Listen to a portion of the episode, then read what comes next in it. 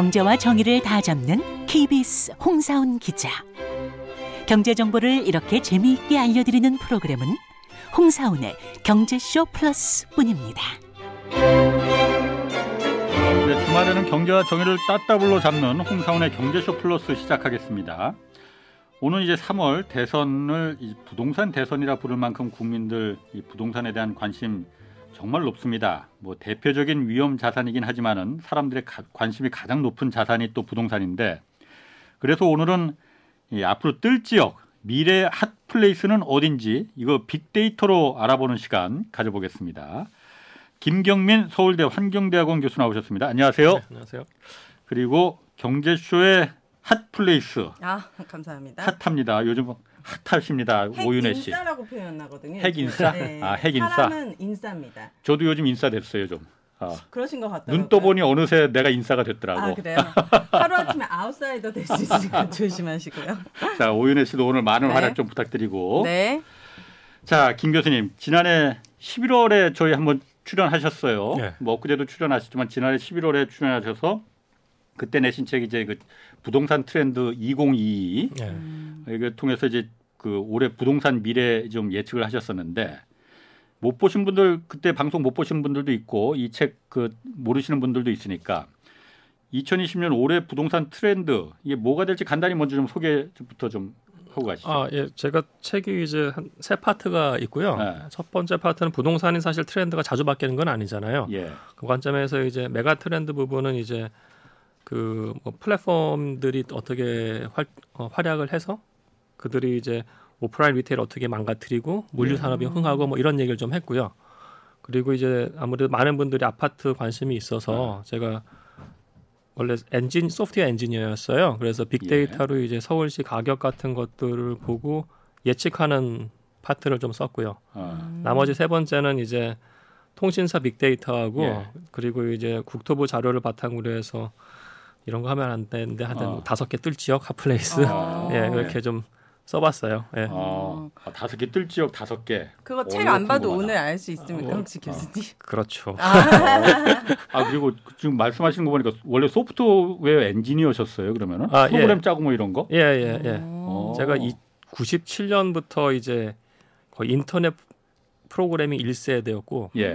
버클리에서는 그 소프트웨어 엔지니어링 쪽 석사하고 오라클이라고 데이터베이스 아, 예. 있거든. 거기서 좀 일을 했어요. 아. 네. 근데 과로로 죽을 것 같아가지고 이제 아. 부동산으로 바꾼 거죠. 아. 더 신뢰가 막 뿜뿜 막 아, 생기네. 아. 제가 교수님 방송 진짜 많이 봤는데 네. 정말 좋아했던 이유가 어떤 그런 과학적인 근거와 네. 이런 걸로 굉장히 뭉뚱그려서 말씀해 주시는 게 아니라 그게 단호박 으로 말씀해 주시니까 저 같은 청취자들은 어. 너무 이해하기가 쉬운 거예요. 어, 또 예. 이렇게 팩트가 또 있다 어. 보니까 어. 그래서 평소에 너무 좋아했던 분입니다. 아, 감사합니다.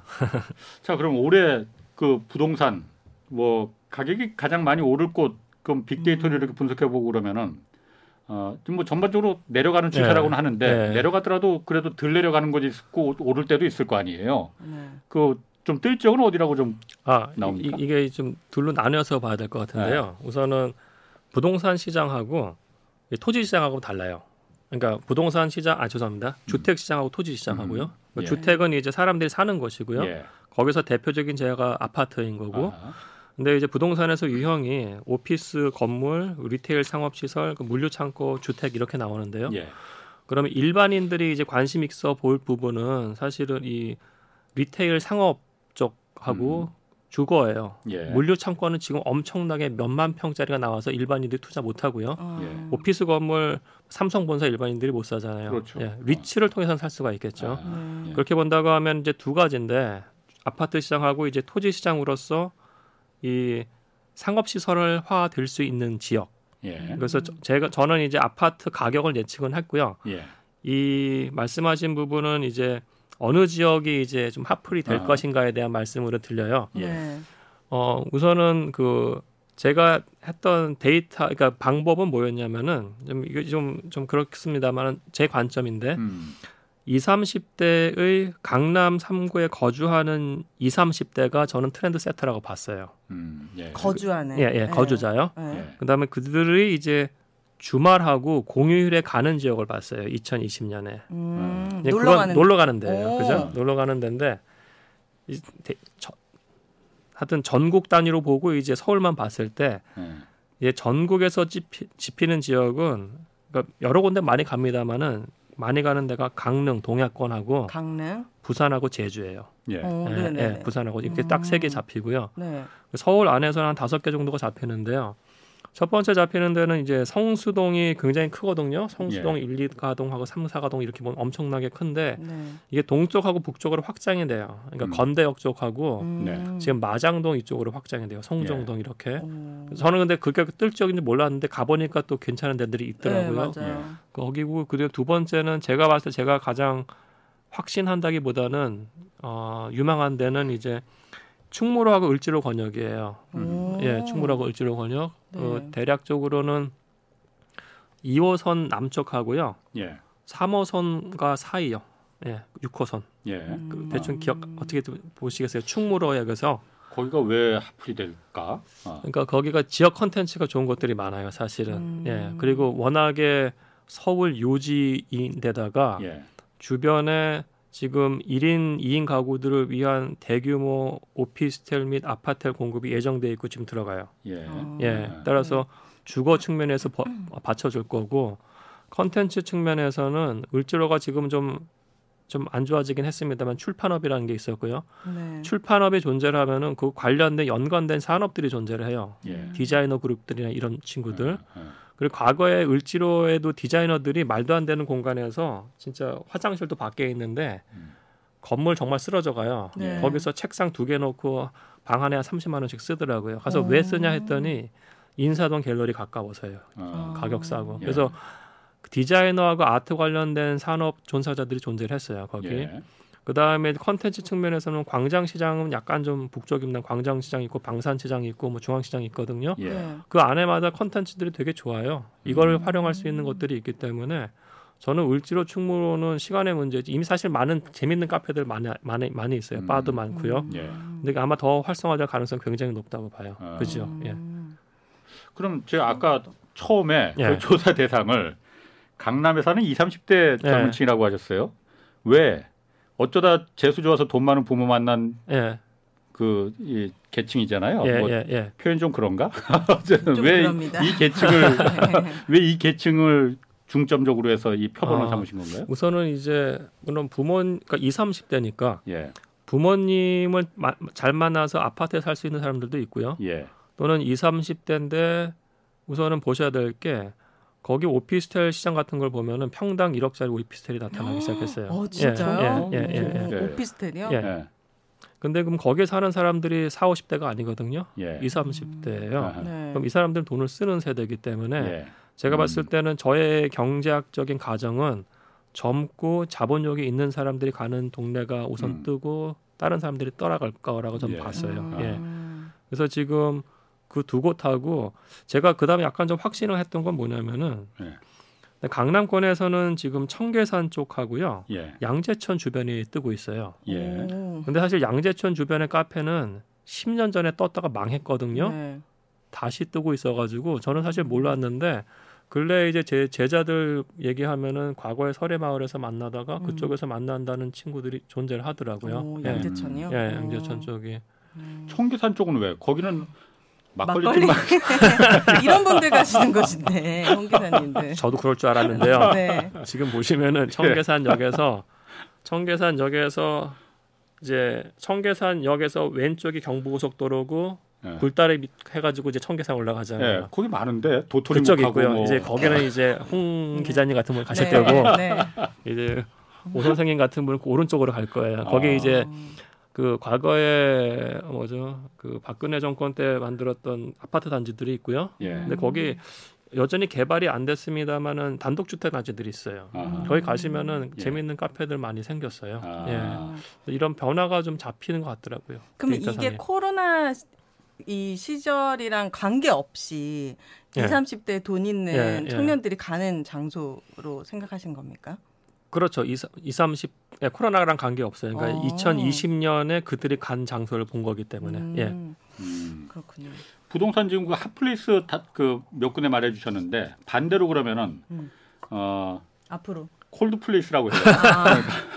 좀, 좀 전망이 안 좋은. 음. 음. 어, 그런 뭐 특정 지역을 말하는 건 좀 그러려나? 어쨌든 그런데 그런 부분도 좀 궁금하긴 해요. 어. 아 사실 그거는 데이터로 제가 안 봐서 잘 모르겠고요. 네. 근데 이제 이제 콜드 플레이스였다가 바뀌는 데들이 나타나기 시작하더라고요. 예. 어디입니까? 그러니까 예를 들어서 지금 이태원 그러니까 작년에 네. 상권 거의 다 망했어요. 사실은 그렇죠. 이태원 때문에 뭐다 예. 그렇죠. 음. 다 망했고 네. 특히 홍대 쪽하고 맞아요. 이태원 쪽은 심각하게 망했어요. 명동도 다 까맣던데. 명동, 명동 그렇죠. 네. 명동은 뭐 관광객 중국 관광객 그러니까 더 가장 그렇죠. 직접적인 타격을 무서웠어요.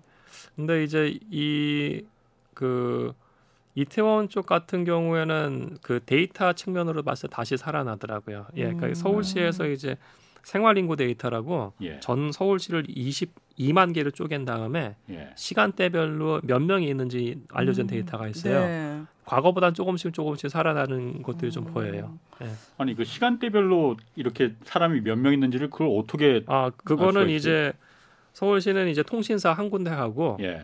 그 통신사 데이터를 보면 사람들이 어디 있는지 대략적으로 어, 유추할 수가 있거든요. 아, 예. 100% 정확하지는 않습니다. 왜냐하면 통신사의 그 뭐라고 그러죠? 기지국. 예, 기지국의 어, 어 기지국을 얼마큼 가까우냐 아. 또는 특정 기지국 약간 좀 데이터 이상하게 나오는 데도 있어요. 예, 예. 그럼에도 불구하고 그 기지국을 통해서 그 유출을 한 것들이 실생활하고 굉장히 맞습니다, 사실은요. 예. 음. 예. 그 데이터로 그러니까, 보면은 어. 재밌는 것들이 많이 나와요. 그러게, 음. 그건 정말 재밌는 거 많이 있을 것 같은데, 그러니까 특정 누가 예를 들어서 홍사원이 음. 어디서 이렇게까지 나오지는 아, 그거는 그거는 큰일 나는 거죠. 큰일, 큰일 나는 것이고, 네.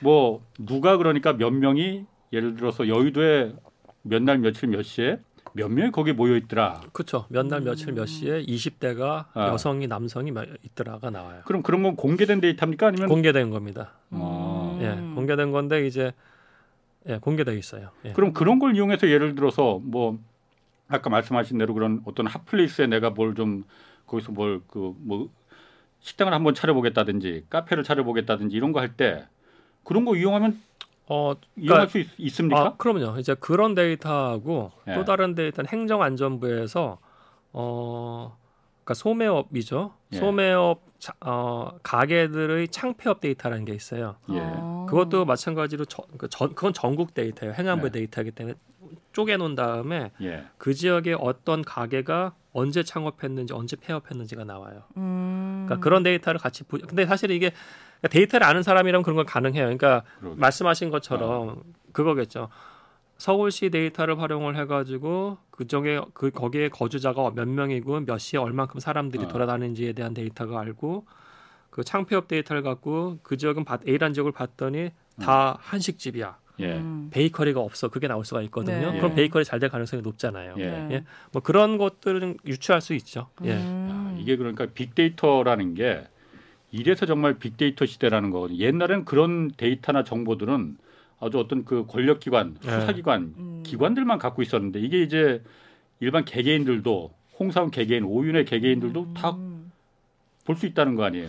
그렇죠. 근데 이게 거. 사실은 공, open data 운동이거든요. 예. 많은 데이터를 오픈하자. 예. 근데 그게 되게 좋은데요. 예. 이 빅데이터가 너무 빅데이터여서 일반 개인이 보기엔 되게 애매해요. 아... 엄청난 데이터니까 그거 거기 그 중간에 그거를 우리가 clearing 한다고 하거든요. 데이터를 예. 좀 clearing하고 거기서 뭔가를 뽑아낸다는 게 어, 좀 테크에 대해서 약간의 경험과 음... 어떤 공부를 한 사람이 아니면 좀 힘들 수가 있습니다. 음... 사실 그래서 빅데이터의 시대인데 개인이 가긴 되게 어려우니까 그, 그 미들맨의 역할이 있는데 네. 이 미들맨이 나쁜만 먹고 조작해 버리면 그때도 아. 난리가 나는 거죠 사실. 아. 예. 아. 무슨 말인지 알 것 같습니다. 회사 뭐 이런 거 이익 같은 거 살펴보라고 하는데 저 같은 사람은 이제 그런 거 보면은 무슨 음. 말인지 모르듯이 빅데이터도 너무 방대하니까 네. 음. 활용하기가 좀 쉽진 않을 것 같군요. 저는 그 교수님 책 중에 더는 쇼핑몰에 갈 이유가 없다라고 아. 말씀하셨는데 전 매주 쇼핑몰을 가거든요. 그래서 이 오프라인의 리테일이 뭐 예를 들어 뭐 집 앞에 백화점이나 이런 거는 안 갈 수도 있겠지만 네. 요즘에 생기는 그 복합 쇼핑몰은 쇼핑 이외에 여러 가지 그렇죠. 경험할 수 있는 네. 것들이 네. 많잖아요. 그것도 다 포함된 겁니까? 아, 그러니까 이게 우리나라 우선 여러 가지를 봐야 되는데요. 첫 번째는 우리나라가 쇼핑몰의 역사가 되게 짧아요. 오, 어, 쇼핑몰의 역사가 그래요? 미국이나 유럽은 쇼핑몰의 역사가 1960년대부터 만들어진 거고 음. 엄청난 대형 회사들이 존재를 해요. 네. 예를 들어서 어, Simon Property Group이라는 그 쇼핑몰만 주구장창 짓는 회사가 있어요. 미국 회사인데 네. 그 회사가 갖고 있는 브랜드 이름이 Premium Outlet이에요. 아. 그게 신세계랑 같이 하는 거예요. 파주, 이천, 음. 부산, 시흥에 있는 거예요. 네. 그러니까 그걸 갖고 왔다는 것 자체가 우리가 어느 정도 쇼핑몰의 역사가 짧다는 거거든요. 음. 그다음에 아, 두 번 Premium 아울렛이 그게 고유 브랜드 명이에요. 아, 브랜드 명칭이에요. Simon Property의 브랜드 명칭이고 아. 우리나라에 들어왔을 땐 신세계랑 같이 그 joint venture를 운영을 하는 거죠. 근데 아, 난 말 그대로 프리미엄한 그그 그, 그 아, 그게 아니고 브랜드 명 브랜드 쇼핑몰 아, 브랜드 명칭이에요. 네. 브랜드 명칭이고 근데 이거 말씀하신 게 좋은 게 이런 쇼핑 시설의 경우에는 모든 쇼핑 시설은 두 가지를 해야 돼요. 첫 번째는 쇼핑이니까 가서 물건을 사요. 그게 제일 중요한 기능이고 네. 두 번째는 즐거움을 줄 수 있는 시설이 있어야 돼요. 네. 경험, 경험 소비할 수 있는 음. 것이요. 근데 지금 지금 말씀하신 것처럼 핵심이 본인께서 쇼핑몰을 가는데 네. 즐거운 경험하러 간다고 그러니까 말씀하셨어요. 그러니까 쇼핑보다는 체험하러 가거든요. 그러니까 네. 그게 엄청나게 위험한 거예요. 사실. 그게 위험, 소비자한테는 괜찮은데 네. 아. 쇼핑몰 운영업체한테는 거의 미치는 일이에요. 아 네. 매출이 안 나오니 매출하고 상관없는 걸 하는 거기 때문에. 맞아요, 그러니까 예를 들어서 그겁니다. 그 삼성역에 그 신세계 어, 신세계에서 어, 삼성역을 좀 운영을 하거든요. 네, 맞아요. 거기서 SSG. 맨 처음에 들어갈 때 네. 경험 소비가 너무 중요하니까요. 말씀하신 것처럼 네. 앵커를 집어넣는 게 제일 중요해요. 앵커가 뭡니까? 아, 앵커는 이제 가장 중요한 시설이에요. 음. 그래서 우리가 쇼핑몰을 개발한다고 했을 때 네. 보통 이제 십자형으로 해요. 음. 아니 아니면 덤벨이라고 해서 아령식으로 해요. 아, 아령식으로. 아, 예. 아령식은 이렇게 끼고 그때 이제 아령이 이렇게 있는 거잖아요. 예. 그럼 이 아령이 있는 부분에다가 앵커를 집어넣어요. 중요 시설. 그게 음. 백화점이에요. 예. 그러니까 A 백화점 명품 백화점 넣고 B 백화점 명품 백화점 넣으면은 사람들이 왔다 갔다 하면서 쇼핑을 하는 거예요. 네. 근데 이 앵커가 너무나 중요한데 과거엔 주로 백화점이었거든요. 근데 삼성역 안에 들어가시면 거기서 앵커 역할을 하는 게 뭐냐면은 별다 별마당 도서관이에요. 맞아요. 그게 사실 말도 안 되는 거거든요. 맞아요. 그게 그 앵커 시설인데 거기서는 상업행위가 일어나지 않아요. 음. 대신에 즐거움을 보기 위해 사람들이 몰려들어요. 네, 맞아요. 그래서 그, 그 전략은 뭐냐면 몰려들게 한 다음에 주변에서 사게 하는 전략이에요. 그거 자체는 훌륭한데 네. 다만 이런 즐거움을 주면서 사람들한테 돈도 쓰게 하는 전략이 실패할 가능성이 굉장히 높아져요. 음. 그게 삐에로 쇼핑이에요. 아, 삐에로 쇼핑이 뭔가? 완전 망했잖아요. 네, 아 그렇게 치면 또 신세가 오시는군요. 아. 네, 핵인싸의 자격이 없어. 아, 왜냐면은 맞아요. 그러니까 젊은 분들 동경 가면은 돈키호테 쇼핑이라고 가서 할 그쵸, 거예요. 그쵸, 그쵸. 엄청 사잖아요. 그러니까 돈키호테랑 삐에로 쇼핑 거의 똑같은 컨셉이잖아요. 네, 보시면은 그죠? 네, 맞아요. 근데 삐에로 쇼핑 갔을 때 맨 처음엔 막 재밌어했어요. 근데 그 다음에 재방문율이 높아지냐고요? 안 가죠. 안 가요. 한번 가고 나서 한번 가고는 안 가잖아요. 안 일단 나 피에르 쇼핑이 뭔지 진짜 몰라서 그런. 그 정용진 그그 어. 그 이마트 그분이 아. 만든 쇼핑몰인 아 쇼핑 그런 컨셉의 가게인데 가게. 샵인데 아. 약간 돈키호테처럼 약간 젊은이들이 좋아하는 값싸고 재밌는 제품들 다 모아놨어요. 근데 아. 그냥 딱 거기까지인 거예요. 뭔가 아. 특색이 없고. 아. 그러니까 이제 이제 특색을 차별화를 계속 시켜야 되는 거예요. 예. 차별화가 매년 일어나고 분기별로 음. 일어나서 사람들이 계속 갈 거예요. 왜냐하면 그 공간에 갔을 때 컨텐츠가 바뀌기 때문에. 그렇죠, 그렇죠. 근데 그게 너무너무 힘든 일이에요, 사실은. 아. 너무너무 힘든 일이에요. 그래서 쇼핑몰 운영하는 사람들이 지금 거의 미쳐요.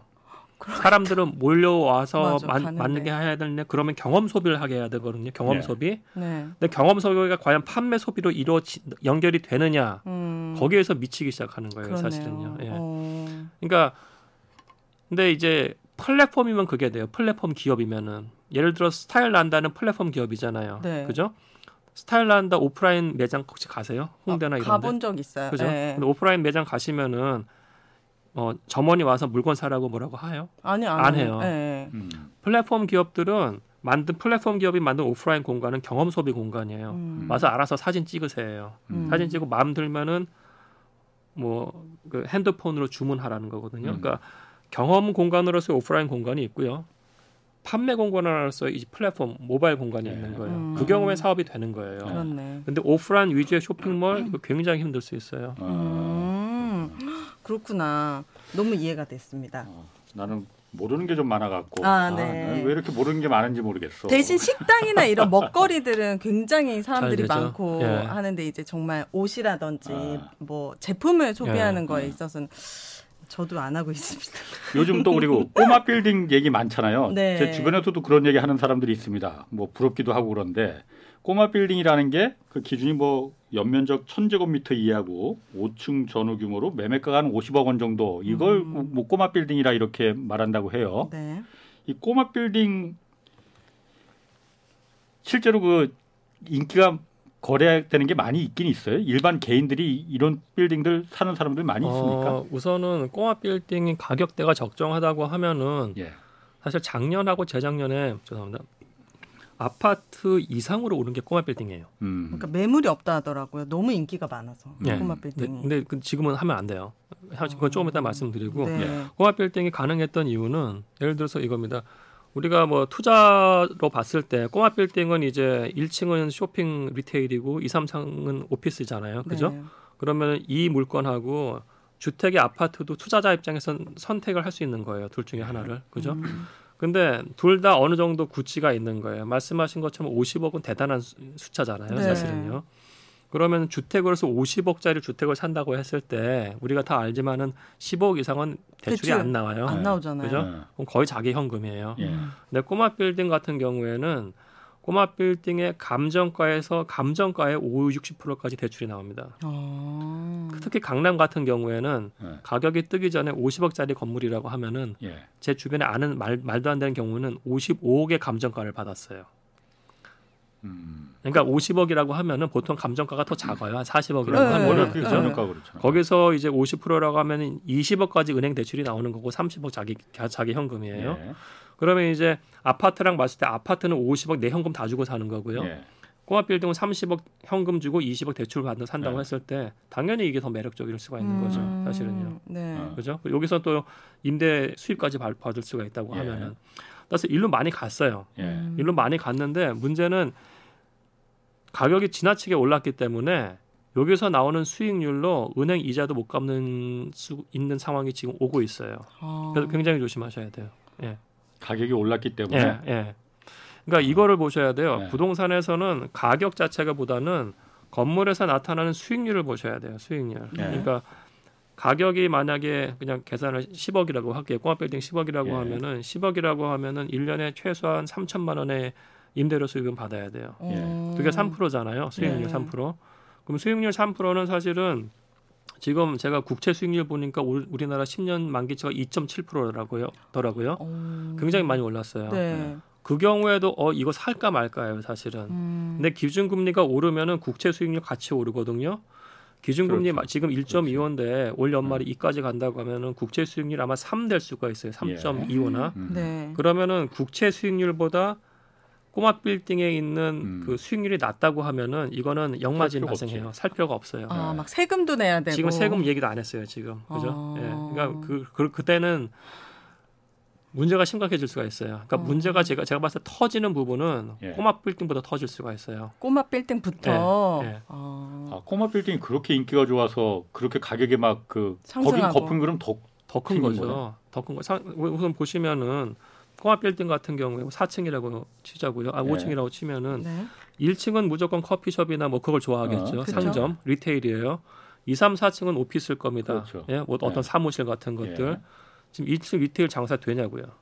안 되죠. 안 돼요. 네. 상업시설, 네. 식당 되게 죽어나가요. 예, 사람들 예. 지금 음. 이분들 임대료 제대로 내냐고요. 못 낼 수 어, 있어요. 예. 음. 그리고 이제 임대료 상승도 못 시켜요. 지금 아, 그렇죠. 2, 3, 4층 지금 office 지금 코로나 때문에 저는 100% 찬성을 하지 않습니다만 재택근무가 더 활성화될 거고 예. 음. 과거와 같이 어디서 모이는 것보다는 거점별로 될 거기 때문에 오피스에 대한 수요가 강남을 제외하면 지금 굉장히 없어지고 있어요. 예.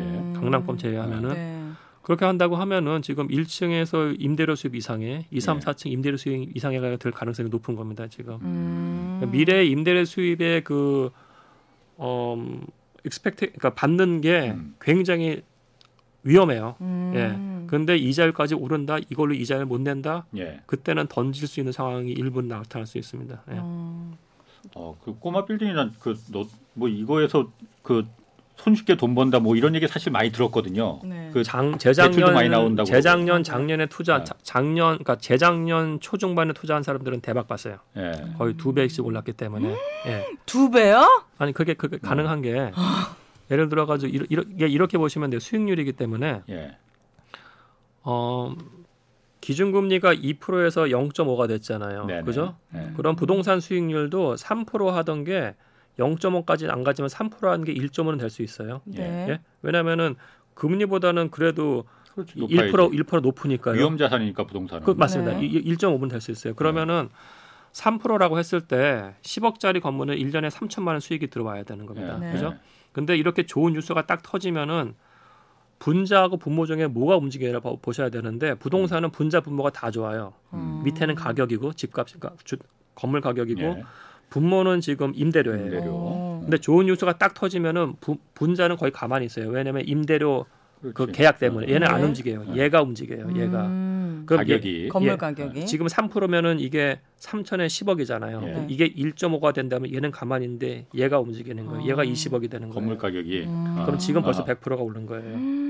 예. 그렇구나. 따라서 작년에 이렇게 100% 오른 데꽤 많아요. 음. 네. 최근에 제가 장성규 씨가 꼬마 빌딩을 샀다는 뉴스를 막 보도하더라고요. 그러면서 이게 뭐 상투에 잡은 거 아니냐 사람들이 그랬는데 전문가가 한마디 하고 마무리했습니다. 연예인 걱정은 하는 게 아니라고. 본인들 어. 쨌든 이게 가격이 높은 게 높게 산 건 맞지만 음. 네. 요즘 꼬마 빌딩을 사는 사람들은 시세 차익을 노린다는 거예요. 그만큼 임대 수익보다는 가격 변동이 크다 보니까 음. 그런 걸 노리고 사는 분들이 네, 있다고. 네, 근데 그 부 분은 다르게 또 해석을 하면은 연예인들이 사는 경우에 1층에 연예인들이 직영을 하거나 이런 카페가 있으면은 음. 예를 들어서 GD의 에워레에 있는 카페에서 보듯이 강력한 바기링, 아, 강력한 이 뭐라 그러죠? 흡입력이 있어요. 네. 그럼 1층 카페는 대박 날 거예요. 어. 그죠? 어. 그럼 카페하고 건물주가 어떻게 계약을 하냐면은 어, 스타벅스처럼 이런 네. 계약을 할 수가 있는 거예요. 그분이 그렇게 했는지 모르겠습니다만은 매출의 10에서 15%는 내가 가져가는 거야 되는 거예요. 오. 매출이 1억이 나오면 그냥 1,500만 원 가져가는 겁니다. 사실은요. 음. 그런 식으로 계약을 하면은 임대 수익을 보장받을 수가 있겠죠. 음. 그분은 celeb이니까. 예. 음. 그 연애 걱정하는 거 아니라고 예. 했습니다. 자, 그러면 네. 그 뜨는 지역 어쨌든 그 오늘 주제가 이제 빅데이, 빅데이터를 위한 이제 hot place 보는 방법이니까 네. 그 hot place를 보는 방법, 그 지표 이런 거는 아까 잠깐 뭐 어떤 그 빅데이터 우리가 네. 볼 수도 있다고 해, 하셨어요. 보는 네. 방법이 좀 어려워서 그렇지. 네. 좀 어떻게 그 쉽게 좀 알아볼 수 있을까요? 여기가 뜨는 지역이 아니야 이런 걸. 아 그런 거요. 예. 우선은 데이터 상으로는 저는 두 개를 봤어요. 아까 통신사 데이터하고요. 예. 두 번째 데이터는 뭘 봤냐면은 단독 다세대 건물들이 있잖아요. 네. 예. 최근에 단독 다세대의 거래 건수가 과거 10년 대비 많은지. 거래 건수? 어... 예. 그러니까 사고 파는 게 예, 단독 다세대요? 예. 왜냐하면 예. 단독 대세가 거래가 된다는 건 두 가지예요. 예. 첫 번째는 부시고 재개발하는 거고요. 예. 두 번째 경우에는 여기에 뭔가 새로운 시설이 들어온다는 거예요. 음. 설의 마을처럼 음. 카페 들어온다든지 뭐 한다든지 손바뀜이 그렇게 손바뀜이 작다. 예, 예. 그 지역하고 여기하고 매칭을 시켜서 제가 본 거거든요. 아. 네. 둘, 둘 지역 다 그런 것들이 나타나는 지역이에요, 사실은. 음. 손, 손바뀜이 자주 예. 있던가요, 그러면 실제로? 어, 그러니까 지금 뜨기 전에는 아. 많이 이, 있는 거죠. 예, 이, 런 지역들이 좀 있었어요. 아. 예, 예. 그러니까 과거 과거 대비 그 거래량인 겁니다. 사실 예. 최근에 얼마큼 거래됐는지 예. 주변에 주변과의 거래량을 비교하는 게 아니고 그 지역의 과거 대비 갑자기 손바뀜이 있는 지역들은 아... 거기는 뭔가가 움직임이 있는 지역이기 때문에 음. 손바뀜이라는 게 손 바뀌어서 거기서 살려고 단독이나 다가구 주택을 살려고 바뀌는 게 아니고 음. 거기서 뭔가 상업 행위를 예, 갖다 예, 하려는 예, 예. 바뀌어야 되는 거잖아요. 그렇죠.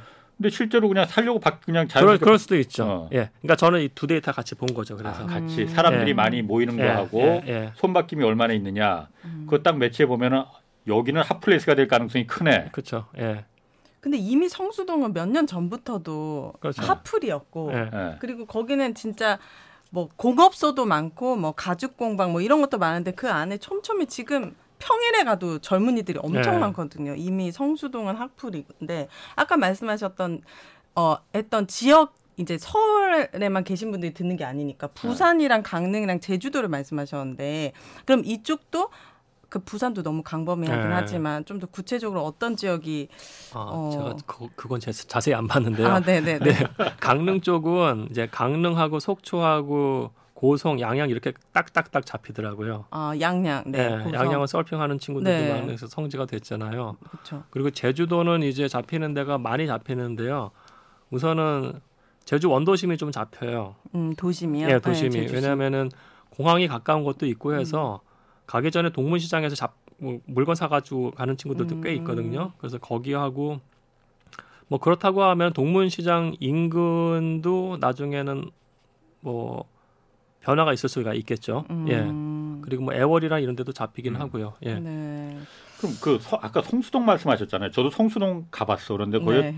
동네가 아 어, 뭐라 그럴까 그러니까 옛날 구도심을 그대로 유지하면서 그 리모델링해서 예쁜 가게들이 네. 그렇게 많이 들어섰더라고요. 네. 좀 그게 참 좋아 보이더라고. 음. 우리 왜 상하이 가 보면은 거기 그 테엔제팡 이런 상하이요? 어, 어. 상하이 그저 옛날 그 2층에는 옛날 몇백 년 된 그 오래된 주택들이 있는데 1층을 다 그렇게 리모델링한 네. 거잖아요. 예. 지금 북촌마을 이런 것들도 다 음, 상하이 그런 데를 그 벤치마킹 네. 하는 거고. 네.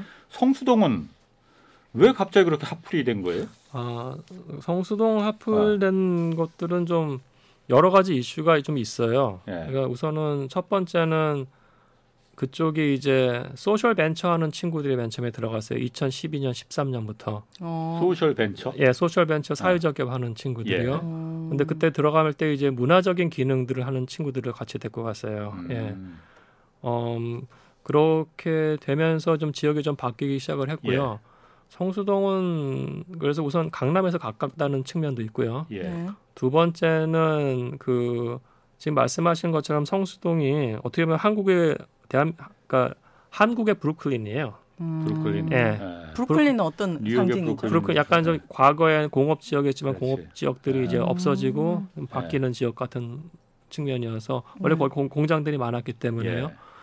그리고 세 번째는 그 그러니까 그런 공업 지역이라는 게 네. 사람들한테 차별적인 경험을 일으켜요. 아까 말씀하신 음. 것 경험 소비한다고 했잖아요. 네.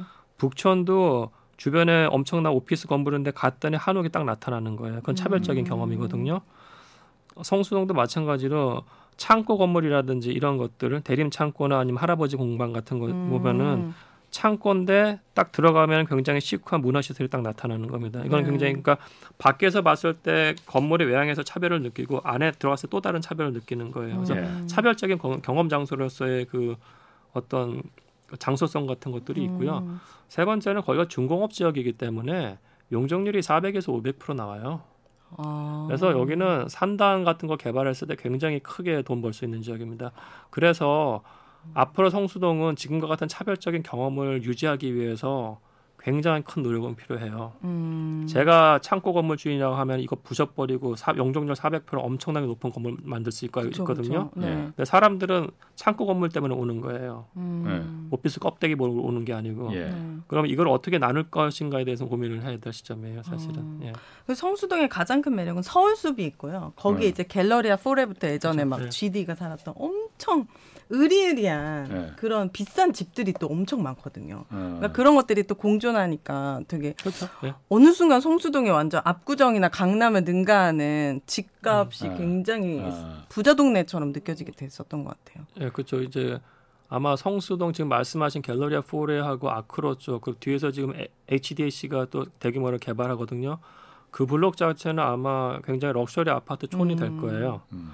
다만 그럼에도 불구하고 성수동에 대해서 좀 그러니까 제가 어, 부동산 관심 있는 분들 많을 테니까요. 성수동 강남을 뛰어넘는다 그건 안 돼. 그건 말이 안 돼요. 음. 네, 왜냐하면 강남은 계획 도시고 그 단적으로 알 수 있는 게 성수동 2, 3층에 있는 오피스 건물 임대료하고 강남 임대료하고 비교해 보시면 알아요. 어. 예.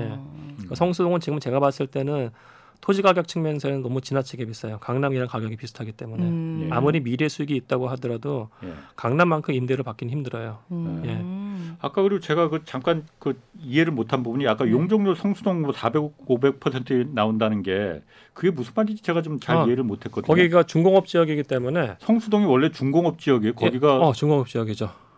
예. 어, 공장이 있었어요 그러면 원래? 아 거기가 이제 수자 공장들 있던 데죠. 아. 공장들 있고 그리고 자동차 정비업소 많고 음. 수자 그 신발 공장 있었던 예. 데큰 허브죠. 음. 그러니까 산업적 백그라운드가 있는 동네입니다. 거기가. 뭐 신발이나 이런 거는 경공업 아닌가? 거의 중 그걸 중공업 음, 그리고 택시 뭐, 관련된 뭐, 것도 중, 공업이라고까지 안 가도 어쨌든 공업, 공업지대라 이거죠. 그렇죠. 아, 예. 그런데 용적률하고 그게 무슨 상관이 있는 겁니까, 그게? 아, 그러니까 그 과거에 이제 중공업 지역으로 되어 아, 준공업 지역으로 되어 있었기 때문에 예. 아 중공업이 아니라 준공업. 준공업. 예. 아하, 예, 예. 토지 용도가 중공 준공업 지역이어서 예. 죄송합니다. 음. 아. 이게 400%면은 이제 예. 엄청나게 건물도 올릴 수가 있는 거예요. 그렇죠. 아. 지금은 용적률이 거의 뭐 거의 그 없을 테니까 그냥 뭐 창고 같은 건물 하나니까 100%죠. 예. 아, 100%니까. 예, 예. 아, 그럼 그 가능성이 준공업 지역 같은 경우는 그 400% 500% 이렇게 용적률을 허용 아, 그게 법정 용동 용적률이기 때문에 예. 충분히 가능하죠. 음. 예. 그러니까 가시면은 이제 엄청나게 크게 개발하는 건물들 많이 보실 거예요. 예. 네. 용적률 꽉 채워서 뭐 받으면은 꽤 높이 올라갑니다. 음. 예. 그렇군요. 전 아파트 관심 많은데 질문해도 됩니까? 아파트. 뭐 오늘따라 내 눈치를 보고 그러셔. 어, 네.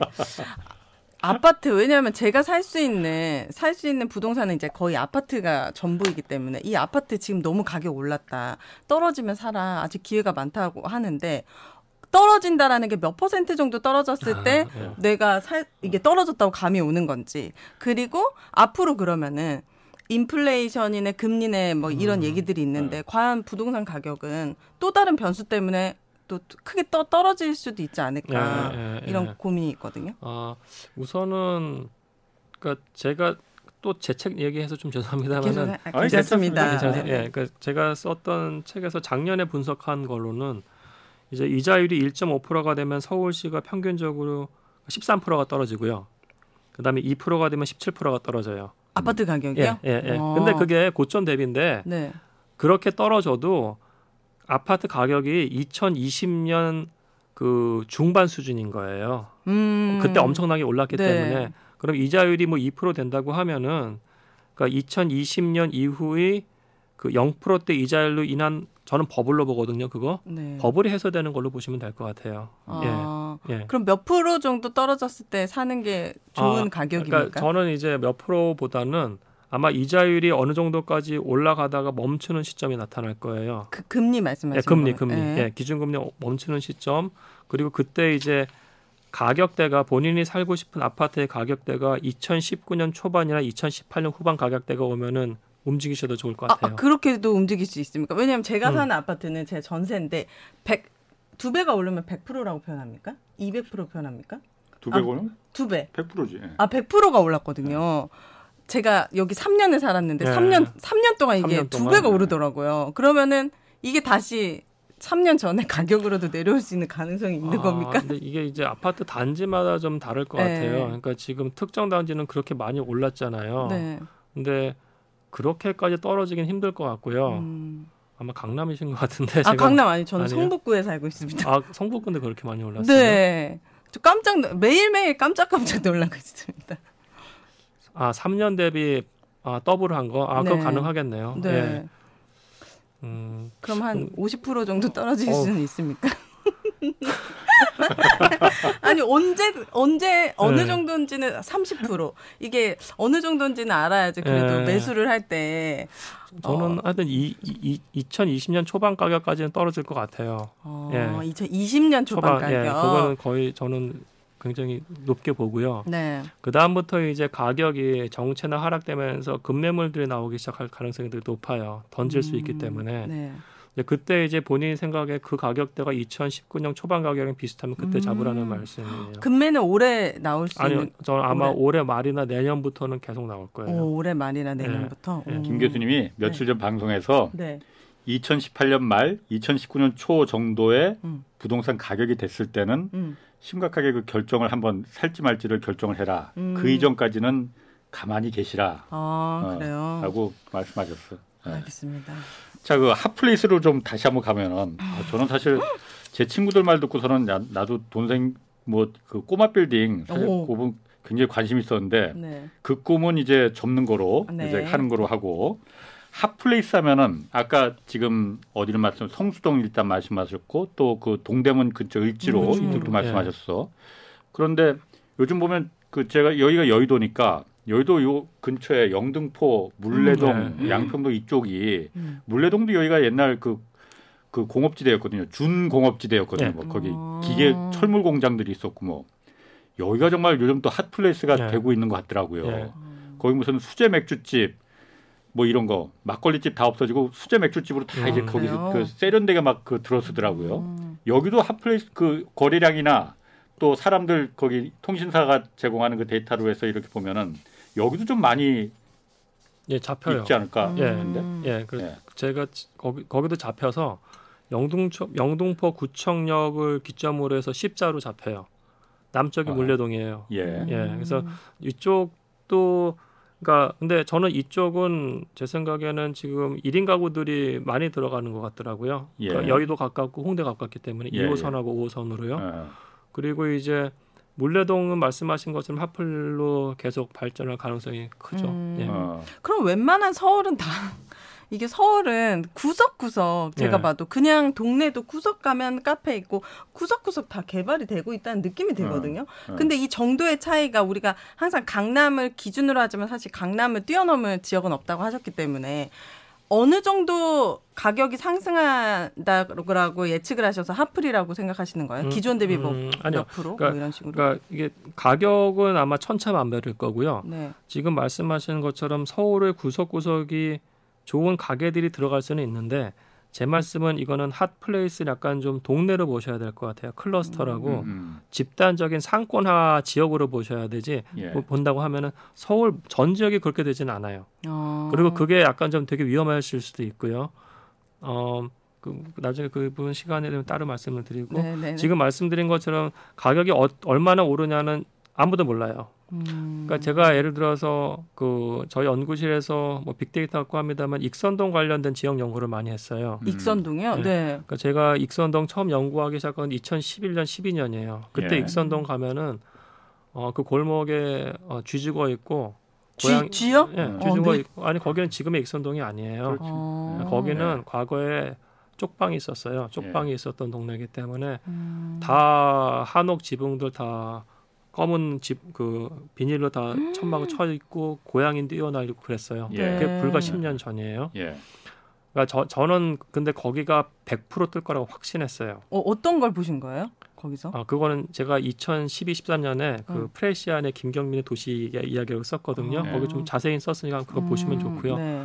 거기서 제가 봤을 때는 세 개예요.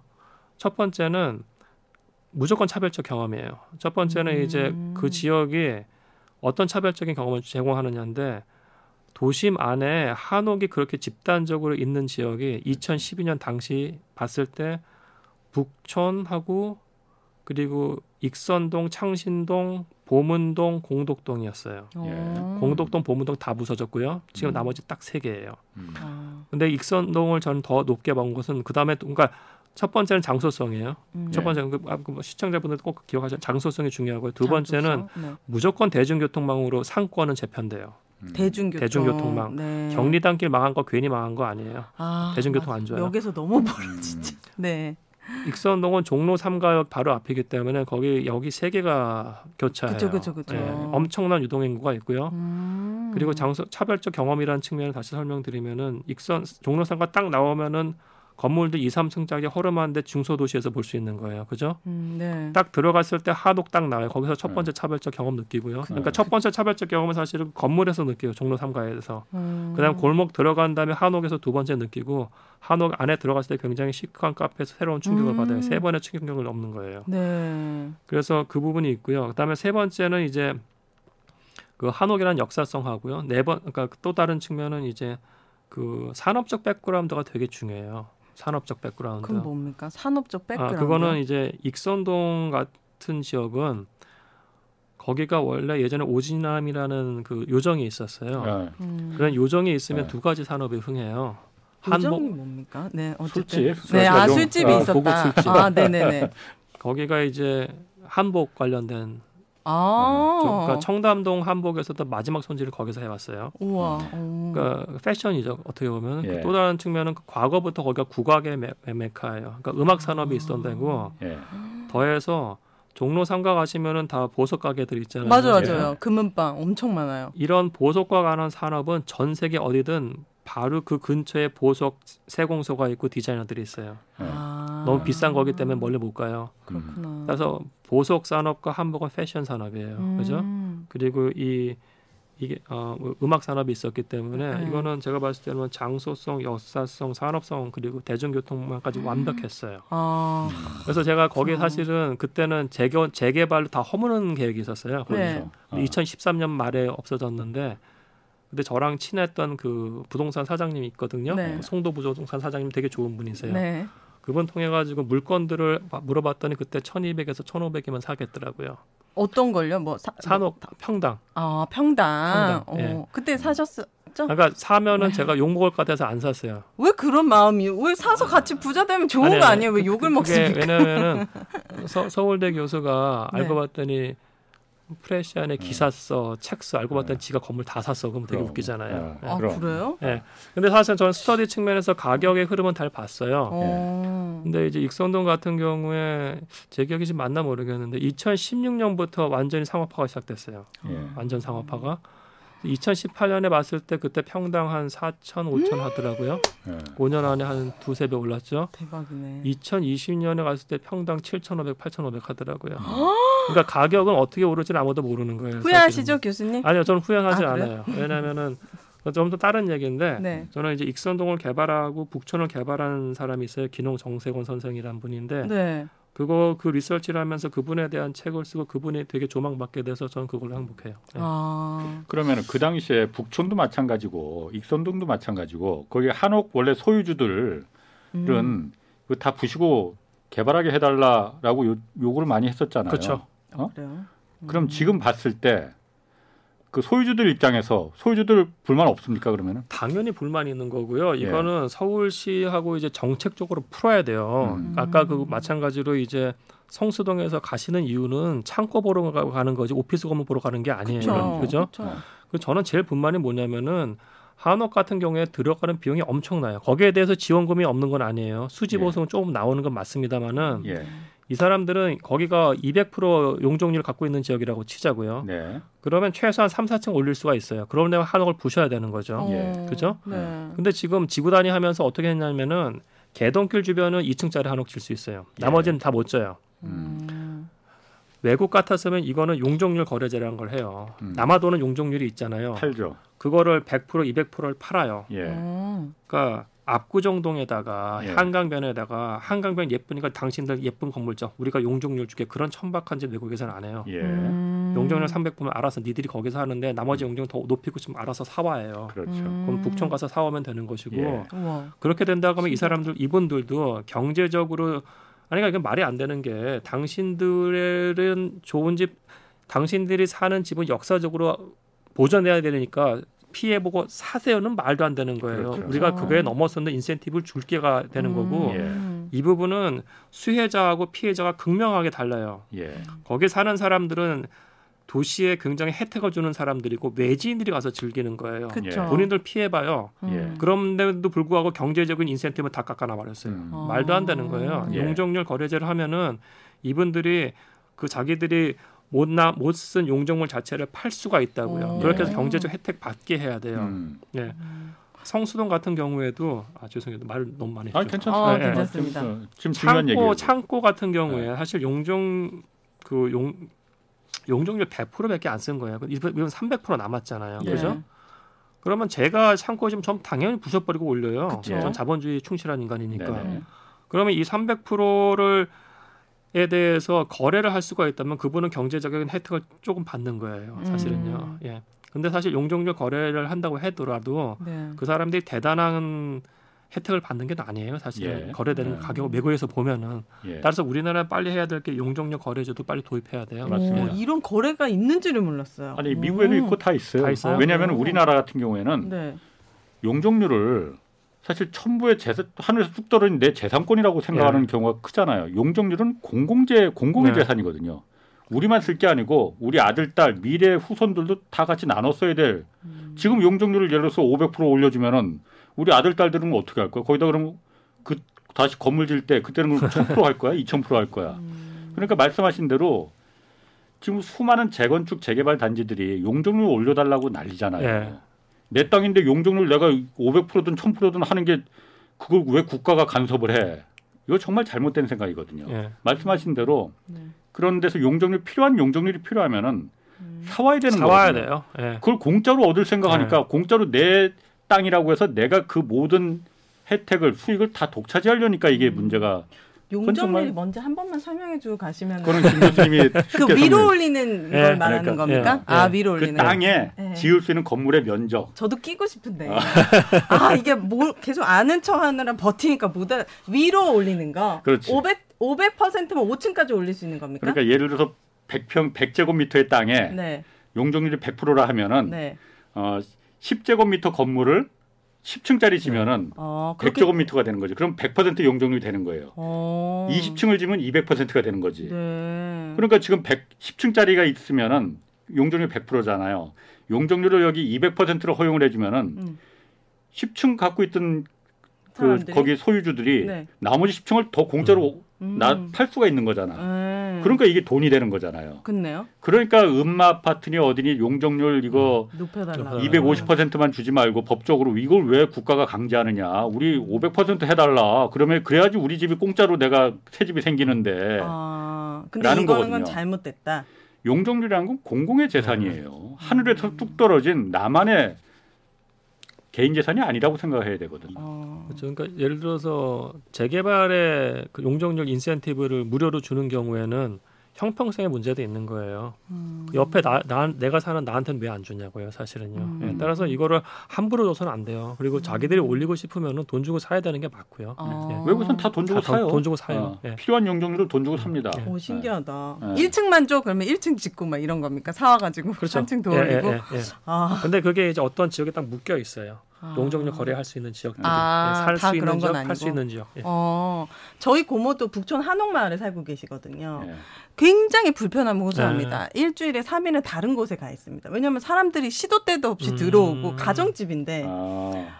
들여다보고 벨 누르고 막 두드리고 막 하다 보니까 사생활이 굉장히 침해가 그렇죠. 많이 된다고. 네. 음. 그래서 그 그런 어. 하긴 그김 교수님 말씀하신 대로 그 익선동이나 북촌이나 지금 제가 아까 그걸 왜 물어본 게 거기 토지 소유주들은 주택 소유주들은 굉장히 불만이 가득할 텐데라는 생각이 음, 들거든요. 네. 왜냐하면 그 한옥을 보존해야 된다. 그리고 그걸 계속 그렇게 낡은 집으로 놔두는 거는 도시 미관으로도 도시 발전상으로도 그렇게 좋은 방향이 아니니 음. 다른 중국이나 상하이나 뭐 이쪽에서 그렇게 좋거든 거기 보면 신댄디 뭐 이런 데 네, 가보면 어, 음. 그런 모델로 하는데 대신 그만큼 피해를 보는 부분이 있다면은 음. 그거는 국가가 조금이라도 지자체가 보상을 해줘야 되는 거죠. 당연하죠. 예. 예. 자 그러면 뭐 오늘 여러 가지 핫플레이스 좀 소개해 주셨는데 네. 네, 마지막으로 그 혼돈의 2022년 혼돈의 부동산 시장입니다. 음. 이 올해 이제 이제 대선도 이제 있고 어. 대선 끝나면 어떻게 될지도 또 모르고 어, 관련해서 어떻게 될지 좀 한 말씀 해주신다면 정리 차원에서 네. 워낙에 혼돈스러워서 네. 아, 네. 아 저는 우선은 그 주택하고 비주택으로 나눈다고 했을 때요. 예. 주택의 아파트 같은 경우는 이자율이 어느 정도 올라가지 보셔야 돼요. 그래서 예. 무주택자는 사지 마시고 예. 1주택자는 견디고 예. 다주택자는 이제 세금 이슈 때문에 예. 대선 이후에 판단하시는 게 맞을 것 같고요. 예. 그 다음에 이제 그럼에도 불구하고 본인들이 이제 부동산에서 관심 있고 하면 저는 무조건 임장 다니고 공부하라고 좀 말씀드리고 싶고 임장 뭘... 다니면서 아, 예, 예, 예, 예. 그리고 이제 비주택 상업용 부동산은 오피스하고 창고 같은 경우 특히 창고는 물류 산업 굉장히 빠르게 확장 성장하거든요. 음. 그러면 이 부분은 이제 개인들이 할 수 있는 부분은 아니니까 리츠 같은 것들을 좀 고, 공부를 하시면 좋을 것 음. 같아요. 아, 예. 리츠. 예, 리츠. 알겠습니다. 알겠습니다. 자 오늘 여기까지 네. 하겠습니다. 재밌었습니다. 그 김경민 서울대 환경대학원 교수 그리고 오윤혜 씨 두 분 고맙습니다. 네, 감사합니다. 감사합니다. 자 주말에는 경제와 정의를 따따블로 잡는 홍사원의 경제 쇼 플러스 오늘 여기서 마치겠습니다. 고맙습니다.